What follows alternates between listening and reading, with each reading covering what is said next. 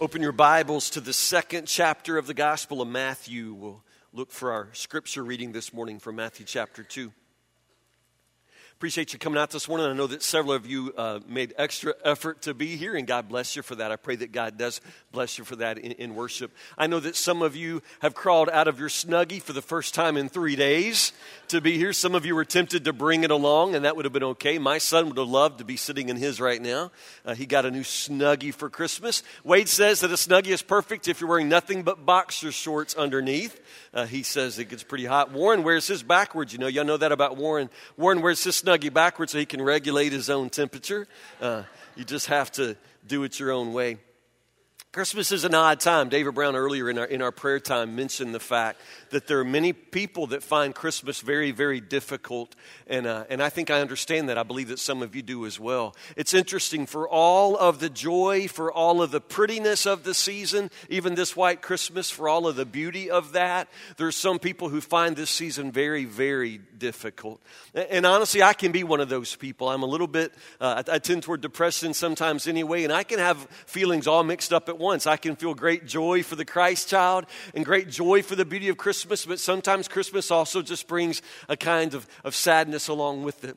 I, I, mention that because I think you need to understand that there's something ingredient in the Christmas story uh, about that very fact, that the emotions come all sort of mixed up. You never really get to separate the joy from the sorrow and the happiness from the difficulty. It's just all there, and it's definitely a part of the story Matthew chapter 2 is our scripture for today. I want you to open your Bible and follow along with me. I want you to realize that this is the Christmas story, and this is definitely our story as well. What we learn from Matthew chapter 2 is that you make your way to Bethlehem, but sooner or later you still wind up in Egypt. And it's a difficult but wonderful part of the story. Matthew chapter 2. I'm going to read the whole chapter, so follow along with me in your scriptures. Jesus was born in Bethlehem in Judea during the reign of King Herod. About that time, some wise men from eastern lands arrived in Jerusalem asking, Where is the newborn king of the Jews? We saw his star as it rose, and we have come to worship him. King Herod was deeply disturbed when he heard this, as was everyone in Jerusalem. He called a meeting of the leading priests and teachers of religious law and asked, Where is the Messiah supposed to be born? In Bethlehem in Judea, they said, For this is what the prophet wrote. And you, O Bethlehem, in the land of Judah, are not least among the ruling cities of Judah. For a ruler will come from you who will be the shepherd for my people Israel. Then Herod called for a private meeting with the wise men, and he learned from them the time when the star first appeared. Then he told them, Go to Bethlehem and search carefully for the child, and when you find him, come back and tell me, so that I can go and worship him too. After this interview, the wise men went their way. And the star that had seen in the east guided them to Bethlehem. It went ahead of them and stopped over the place, the house, it says, where the child was. When they saw the star, they were filled with joy. They entered the house and saw the child with his mother Mary, and they bowed down and worshiped him. Then they opened their treasure chests and gave him gifts of gold, frankincense, and myrrh. When it was time to leave, they returned to their own country by another route, for God had warned them in a dream not to return to Herod. After the wise men were gone, an angel of the Lord appeared to Joseph in a dream. Get up, flee to Egypt with the child and his mother, the angel said. Stay there until I tell you to return, because Herod is going to search for the child to kill him. That night, Joseph left for Egypt with the child and Mary, his mother, and they stayed there until Herod's death. This fulfilled what the Lord had spoken through the prophet Out of Egypt I have called my son. Herod was furious when he realized that the wise men had outwitted him. He sent soldiers he sent soldiers to kill all the boys in and around Bethlehem who were 2 years old and under all of the boys in Bethlehem who were two years old and under, based on the wise men's report of the star's first appearance. Herod's brutal action fulfilled what God had spoken through the prophet Jeremiah. A, a, cry was heard in Ramah, weeping in great mourning. Rachel weeps for her children, refusing to be comforted, for they are dead. When Herod died, an angel of the Lord appeared in a dream to Joseph in Egypt. Get up, the angel said. Take the child and his mother back to the land of Israel because those who were trying to kill the child are now dead. So Joseph got up and returned to the land of Israel with Jesus and his mother. But when he learned that the new ruler of Judea was Herod's son Archelaus, he was afraid to go there. Then, after being warned in a dream, he left for the region of Galilee. So the family went and lived in a town called Nazareth. This fulfilled what the prophets had said he will be called a Nazarene. It's just something about this chapter. And, honestly, a lot of what you see in this chapter, you've also seen portrayed in Christmas pageants. You've seen it uh, perhaps pictured on Christmas cards. But, but honestly, you've never seen it pictured the way the scripture tells the story here. It's interesting, but it's important, and I don't want you to miss this part of the story because this part of the story tells us something important about our lives. You'll notice that, that, of course, this is the Emmanuel moment in all of history when God is with us. God Himself steps down, puts on human flesh, and comes to be with us. And it is the most wonderful fulfillment of all of the Old Testament prophecies and one of the most uh, amazing uh, realizations of God's eternal plan to save us. Jesus is born. In this moment, God is doing what God had intended to to do from the very beginning, and it is thrilling, and it is amazing, and it is what we celebrate at Christmas. Everybody knows that. But we simply forget or we deny what the scripture says right here. And it's difficult. And really, only Matthew tells the story like this. But look at how Matthew tells the story. Lots of things never included in your typical Christmas pageant. Matthew's telling of the Christmas story has a lot of blood in it. Matthew's telling of the Christmas story has a lot of drama, a, lot of fear, a lot of people running from place to place. Uh, it has Joseph, the man who I told you never has a good night's sleep in his life. Poor Joseph is always somehow, whenever he's mentioned in Scripture, he is somehow haunted or, blessed by some horrible dream. That, that's Joseph whole life now because God is with him. It's the strangest thing. It seems like the moment that God comes to be with us, all hell breaks loose. Why does it seem that way? When you read the Gospel of Matthew, after Jesus is born, it looks like all hell breaks loose. Because it does. Do you understand that? It's because it does. All hell breaks loose because God is at work. It's a fundamental principle of the spiritual life, and you really need to understand this. It might help you make sense of your own struggles in your spiritual life. It's a simple principle that whenever God is at work, the devil will be at work also. The moment God steps in and begins to move and, do something, the moment God begins to fulfill all of his promises, the minute God moves into your life to bless you, the devil then stands in line to oppose God's blessing. It's what the devil does. It is the work of evil in the world. The moment the word begins to travel that the Christ child is born, all of the powers that be begin to line up to destroy him. Do not be surprised by this and do not be afraid of this. It is the most fundamental principle. The devil opposes God. He is not more powerful. He can never defeat him, but he can do a lot of damage in the world. And that's exactly what you see in Matthew chapter 2. Whenever God is at work, evil will be at work as well. Always. Always. Think about your own life. Uh, in this coming week, it's, it's, it's, we're coming up on New Year's Day and New Year's Eve, and many of us will make New Year's resolutions. And as believers, we will make resolutions typically that have to do with our spiritual lives. You'll be wanting to, to, to lay aside some of your sinful habits. You'll be wanting to be a better man, to be a better wife, a better husband. You may make a promise to read your Bible more, to be more faithful in your prayers. You're just like me. We all want to do better. We want to follow more closely to the Lord. And perhaps in the coming week, you'll make some decisions to do exactly that. But I'm just telling you what to expect. The moment you decide to walk closer to the Lord, you just get ready. At that very moment, the devil begins to pull you away from the Lord. It's just how he works.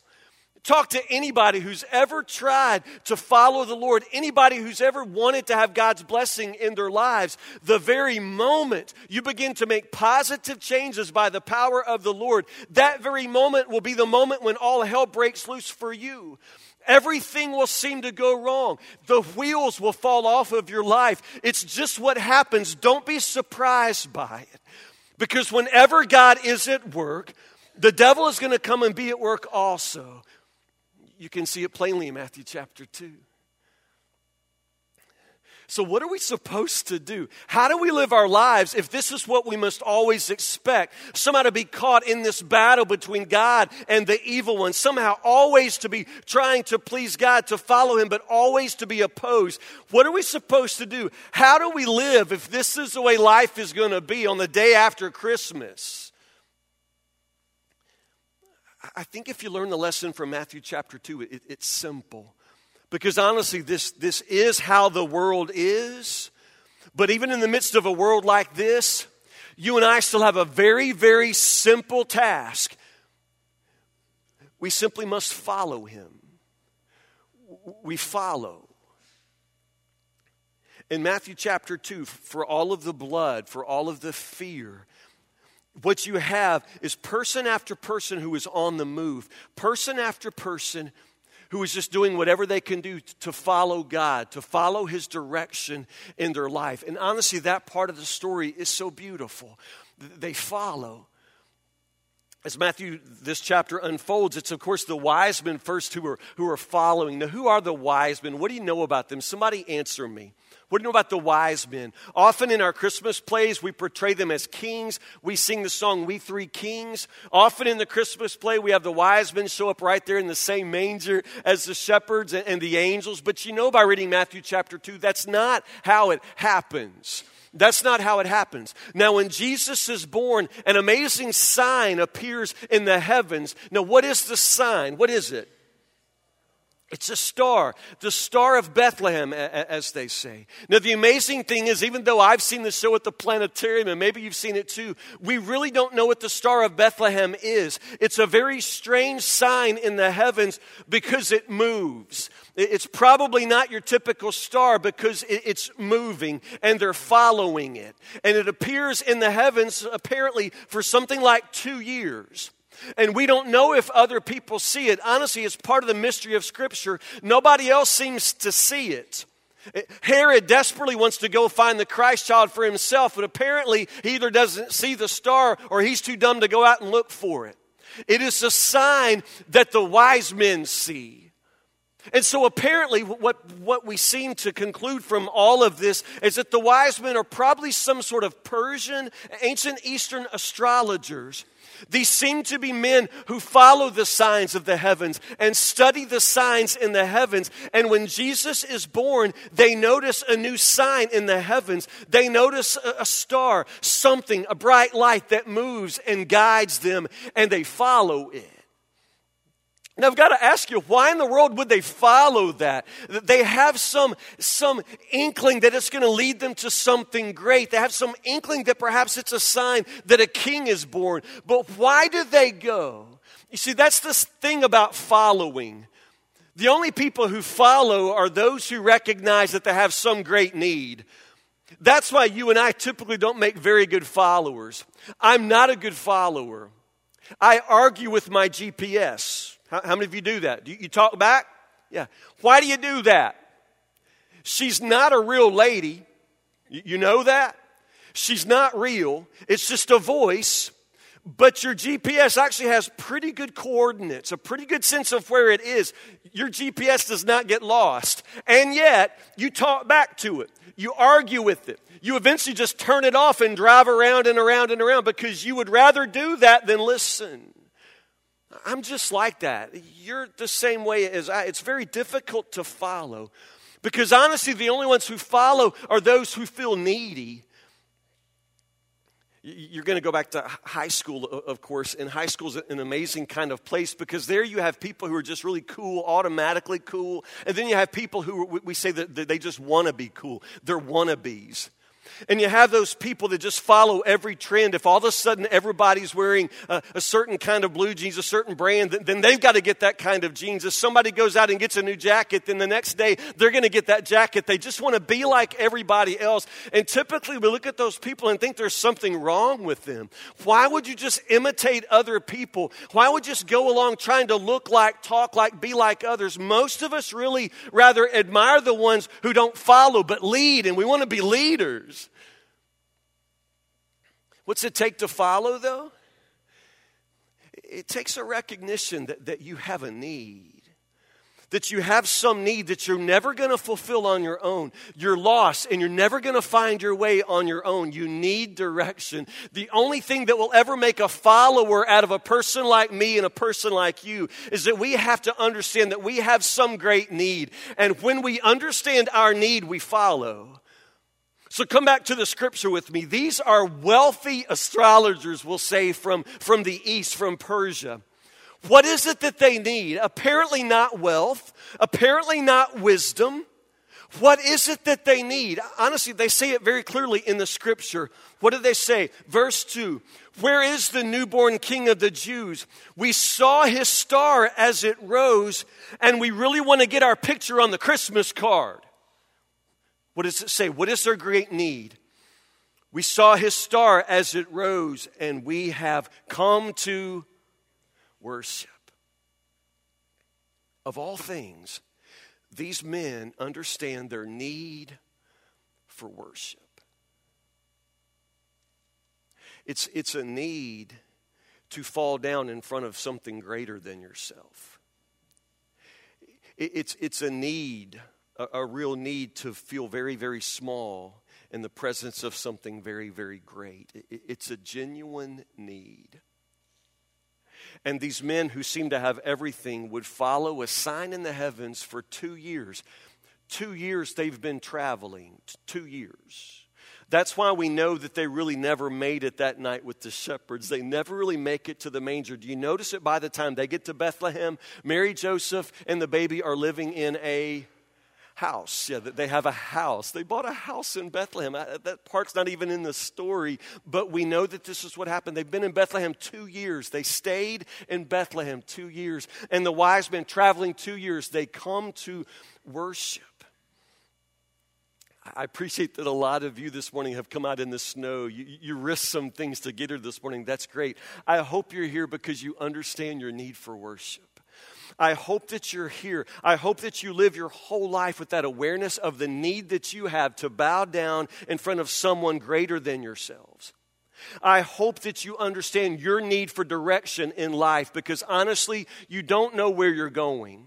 Honestly, you don't even know where you're supposed to be headed. It is not in you. You're lost in the world. We are all lost in the world, in desperate need of direction, in desperate need of one to lead us. And Christ is the only one who sees the way to lead us. You need to worship. You need to know Him. You need to find Him. You need to learn to follow Him. And you'll never follow Him until you understand how desperately you need Him. They follow because they have this need for worship. I, I, I love that. And they follow a star. I love that. They follow a star. But as I said, I don't know if other people see the star. Nobody else is talking about a star in the heavens. The wise men, they see the star. Now, the interesting thing is, other people made their way to find Jesus. We know the shepherds went the very night he was born, but the angel did not say, Look, follow a star. It's going to be easy. It's going to look like every Christmas card you've ever seen, shepherds. Just go look for the manger with the big star over it. The angels didn't say that. The star was not the sign for the shepherds. The star was not what led the shepherds. What did the shepherds look for? What was their sign? Do you remember? You will find, this will be a sign to you, the angel said. You will find a babe wrapped in swaddling clothes and laying in a Manger. What's a manger? It's a feeding trough. What are shepherds? Yeah, sheep herders. Yeah. They are guys who take care of animals. You understand? They take care of animals. And so a manger, a feeding trough is sort of something they know. They know feeding troughs really, really well. Isn't it interesting that the sign for the shepherds is something that they would know? It's something that comes right out of their world. It's something that has to do with animals. It's a feeding trough. The sign for the Persian astrologers, the wise men, is not a feeding trough. The sign for them is a star, a sign in the heavens, something they would see, something they would understand, something they would follow. That's the way God leads them. Do you see the pattern here? God wants us to follow Him, and God will always direct you and always lead you, and He will always lead you in a way you can understand, in a way you can follow. Now, for Joseph, God is always leading Joseph around. How does God lead Joseph? Always in a dream. I don't know why, except that this seems to be what Joseph understands. And it seems to be the way that Joseph responds to God. Every time God reaches out to Joseph, he does it in a dream. And when Joseph wakes up, he always obeys what God says in his dreams. For Joseph, it's dreams. I don't know how God wants to lead you, but I'm telling you, it probably won't always be the way God leads everybody else. He'll lead you along the way that you can understand, with signs that you can follow.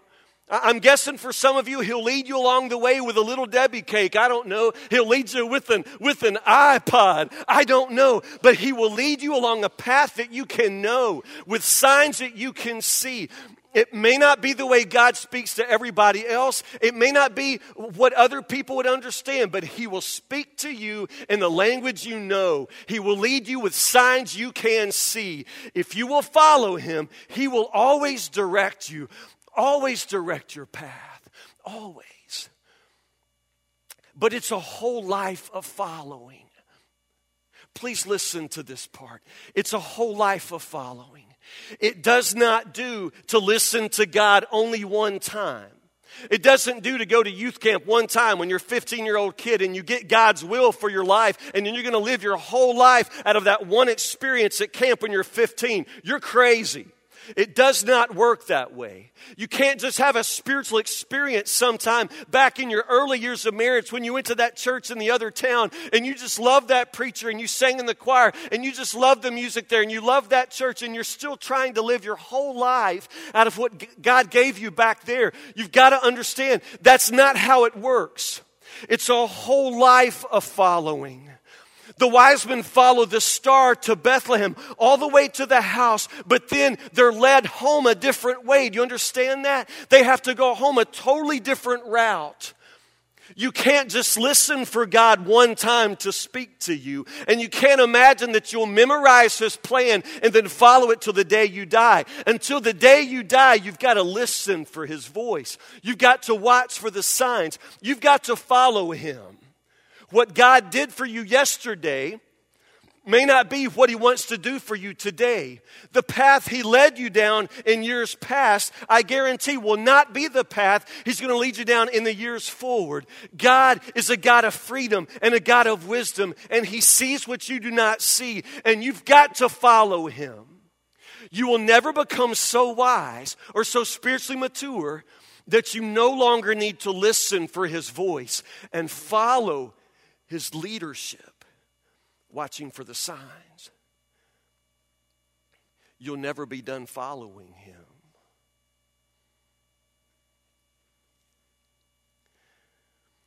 And sometimes he's going to lead you places you don't want to go. Sometimes he's going to lead you places you don't want to go.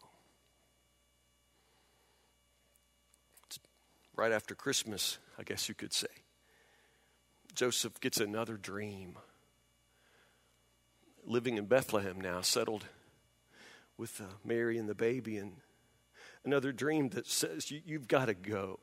You've got to get up. You've got to move tonight because there are those who want to kill your son. Go to Egypt. e- Egypt. I mean, what's wrong with Logan County? I mean, why Egypt? Egypt. This is a long journey. And Egypt is the last place that he wants to go. I mean, you know about Egypt? You know what Egypt represents in the Jewish mind? You know what Joseph begins to think about and feel when he hears about Egypt? I mean, Egypt is the place of slavery. Egypt is the place where God's people cried out because they wanted God to take them out of Egypt. And now the angel in the dream says to Joseph, You've got to go to Egypt. You're going to Egypt. That's the last place in the world he wants to go. Egypt is the place of suffering. Egypt is a place of, of bondage. Egypt is a place of bitterness and, and crying out and emptiness. And this is the place where where Joseph's got to go. And so he goes. Following the story, he goes, and while he's gone, Herod comes and kills every single baby boy in the whole town of Bethlehem. Every baby boy. It's just amazing how the whole story seems to fall apart and the Holy Family has to go to, has to, go to Egypt. Why? Why is that a part of this story? I mean, I like Bethlehem. I love Bethlehem. We sang it this morning. Come to Bethlehem and see, man. We love Bethlehem. Bethlehem is it's the name that literally means house of bread. It's it's a beautiful little village. It's a quiet place with stars and shepherds and angels and halos and straw. I'm telling you, it's a beautiful place. Why can't we just keep the baby here in Bethlehem? Because that's not the plan. That's not the way it's going to go, Joseph. You're going to go with the baby to to Egypt. Why? Why Egypt? Because if he's going to be God with us, he's going to have to go through Egypt. Do you understand what I'm telling you? If he's going to be my Savior, if he's going to be your Savior, if he's going to be the Savior of all the people, he can't do it just from one silent night in Bethlehem. He's going to have to go through Egypt because our lives frequently take a turn through Egypt. You, you know this, don't you? You know that there is a lady who in 1961 was a girl. And on Christmas Eve, she couldn't sleep. And so she called for her mama, and her mama came in her room and brought a glass of warm milk. Warm milk, yuck. Warm milk. And her mother sat by her bed, and the little girl drank her warm milk, and she got sleepy. And then her mother took her fingers and kind of kind of scratched and tickled her back until she fell asleep. And her mama was singing Christmas carols. That was 1961. And all of these years later, this woman who's now a grown woman still thinks about that on Christmas Eve, thinks about the night her mama brought her warm milk and tickled her back until she fell asleep. But, but this year, this year, that grown woman, her, her mother is in a nursing home. And she took supper to her mother on Christmas Eve, and her mother didn't even know who she was. You see, that woman spending Christmas in Egypt. You know what I'm saying? A couple of Sundays ago, there was a little boy who rode the church van to church because his parents don't go to church. His parents don't do anything, to be honest. They drink. And mom stays on Facebook that they have no time for their little boy. The little boy went to Sunday school, and in Sunday school, the teachers had them string popcorn and beads in a little string for Christmas. And the teacher told all the kids to go home and put the little string on their tree, tell mom and dad to put this on the tree. And the little boy didn't say a word in church that day, but he knew good and well he had no tree at home. He had never had a Christmas tree. I mean, mom and dad at his house are never going to put up a Christmas tree. Do you understand that? Never going to do it. And so that little boy went home and he, he hung that string of popcorn and beads in his room, just in his room. And he will spend not just Christmas, but probably most of his childhood in Egypt. You know what I'm saying? He doesn't know that Jesus did the same thing, but he'll spend his whole childhood in Egypt. Last week, you went to the grocery store and you were pushing your cart through the line, and the line was long, so you didn't really notice the man behind you. You had your cart filled with food. You had the turkey, and you had marshmallows for the yams, and you had every kind of junk food because you knew you'd probably be at home a lot. Every kind of chip and junk and, and soft drinks, man. You had your cart loaded over, and you were just wanting to get out and get home. So you didn't see the man behind you. All he had was, was an armload. He had a box of spaghetti, and he had a jar of sauce and a can of pizzas. That's all he had. Now, you didn't see him and you didn't think about him. And honestly, that, that's okay. Everybody understands how you missed him. But, but the thing is, you had all of that for your family, and that's all he had for his family. It, it was going to be spaghetti for them for Christmas. And honestly, the kids were going to love the spaghetti. He knew that. His kids would love spaghetti. And he and his wife were going to eat the pizzas after the kids went to bed. But he looked at your cart and it's not that he was jealous, he was just wishing for all the world he could take home to his family what you were taking home to your family. You see, he, he lives in Egypt. He's in your neighborhood, but he still lives in that place of, of emptiness and, and suffering and questions and, and bondage and none of us ever, ever want to end up in that place, but we don't really get to choose. You see, our lives frequently take a turn through Egypt. And that's why it's so important to understand in this story that, that Jesus' life took a turn through Egypt. You, you don't ever want to miss this part. You don't ever want to miss the part that, that one night in Bethlehem, God woke Joseph up in the middle of his sleep to say, You're going to get up and you're going to take this family and you're going to go to, to Egypt, the, the, place of suffering, the, the place of bitterness, the, the place of bondage. You're going to go there and you're going to stay there a while. Don't ever miss that part of the story because you're going to wind up in Egypt in your own life and you need to know that Jesus is there. You need to know that Jesus has been there too. You need to know that Jesus is there with you. Nobody ever goes to Egypt and Jesus not knows that they're there and Jesus not know what it's like. You're never going to be there without his presence, but even that is not all of it. Please understand, that is not all the comfort that there is for us. Not simply the knowledge that Jesus has been there or even that Jesus is there with us now. Do you understand what the scripture says? Don't miss this. Verse 15. They stayed there in Egypt until Herod's death. This fulfilled what the Lord had spoken through the prophet. I called my son, say the word, out, out of Egypt. Do you understand? He goes there, not just so that he knows what it's like. It's not just that you get stuck in Egypt sometimes and you know that Jesus is there with you. That's not the full part of it. That's good, but that's not the full part of it. What you've got to know is that He's been there so that He can bring you out. He went there so that He could bring you out. It's not just that He's going to be there with you, He is. He's always with you. He'll never leave you. You'll never know a moment outside of His arms if you believe. But you've got to understand, it's not just that He goes to Egypt so that He knows what it's like. He goes there so that He can bring you out. He's going to bring you out. I don't know what Christmas kicks up for you. Probably all kinds of emotions. If that's true, then understand that's the way it's always been. The first Christmas was like that. There was all kinds of joy wrapped up with all kinds of sorrow. There's all kinds of light somehow shining in the midst of all depths of darkness. All kinds of music sung in the midst of all kinds of weeping. It's all mixed up together. Maybe for you today, maybe this Christmas for you, it's, it's all sort of mixed up together. There's joy and there's still pain. There's, there's happiness and, and there's still sadness. If, if that's true for you, then, then just understand it's our lives.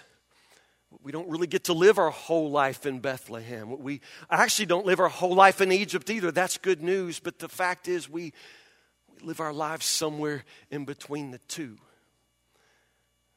And in between the two, God is with us, always with us, and always speaking and always leading us, which means we've always got to follow Him, always following Him. Sometimes He will take us places that we don't want to go, but He takes us there with the promise that He will also bring us out. He'll always bring us out. And even if some moments of our lives it seems like sorrow will swallow up our heart, you've got to understand that this child born, God with us, He brings joy. Always brings joy. And so, if joy is found in Him and He is with us, then joy will never be far away. Even if sometimes we spend Christmas in Egypt, joy is never far away. Pray with me.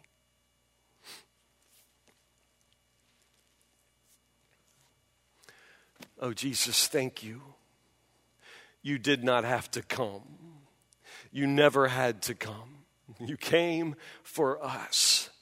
It was about us. Amazing. Oh God, today some of us find our hearts so heavy. We want to sing the carols. We want to feel the joy, Lord, but it's so difficult, Lord. I just simply pray that you would bring us out of the place where we are. Even if it's only for a moment, even if it's only in this moment of worship, Lord, remind us that joy has still come near to us because Christ is near to us. Oh, Lord Jesus, uh, until you finally come and finish this whole business, Lord, we know that there will never be a day when we don't know tears until you wipe away all of our tears. But at the same time, Lord, even in the midst of tears, we will never know a moment when you cannot bring us joy. If only, Lord, we will allow you to guide us and lead us and direct us and show us the path. God, truly, we don't always know where to go. Lord, truly, we don't always follow very well. Lord, I pray that today we will all recognize our need for you, our need for direction, our need, Lord, for joy, our need, Lord, to be close to you.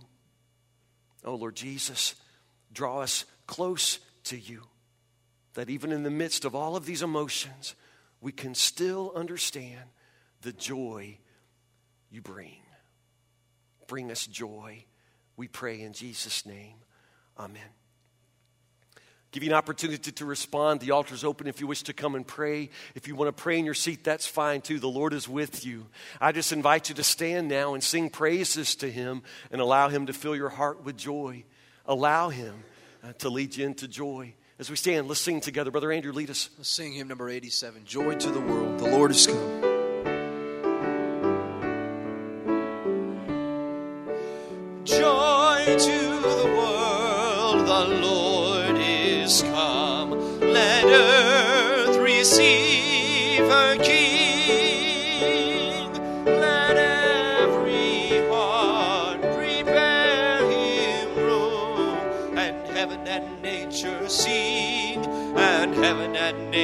Nature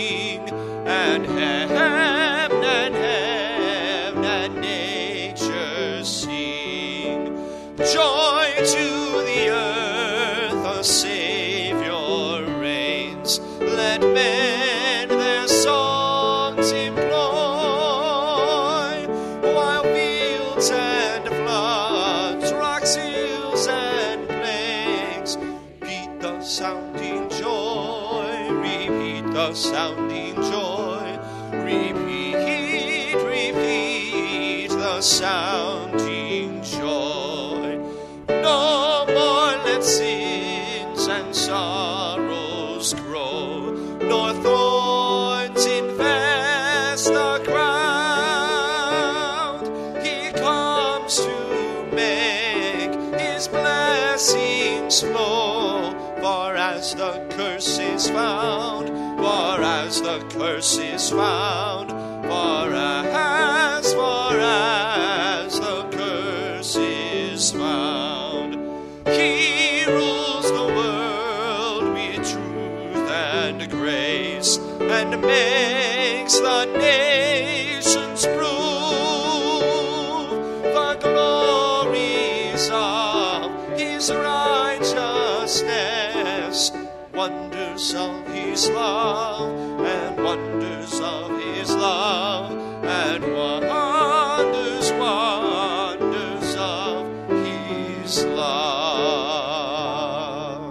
Take your seats, everyone. Merry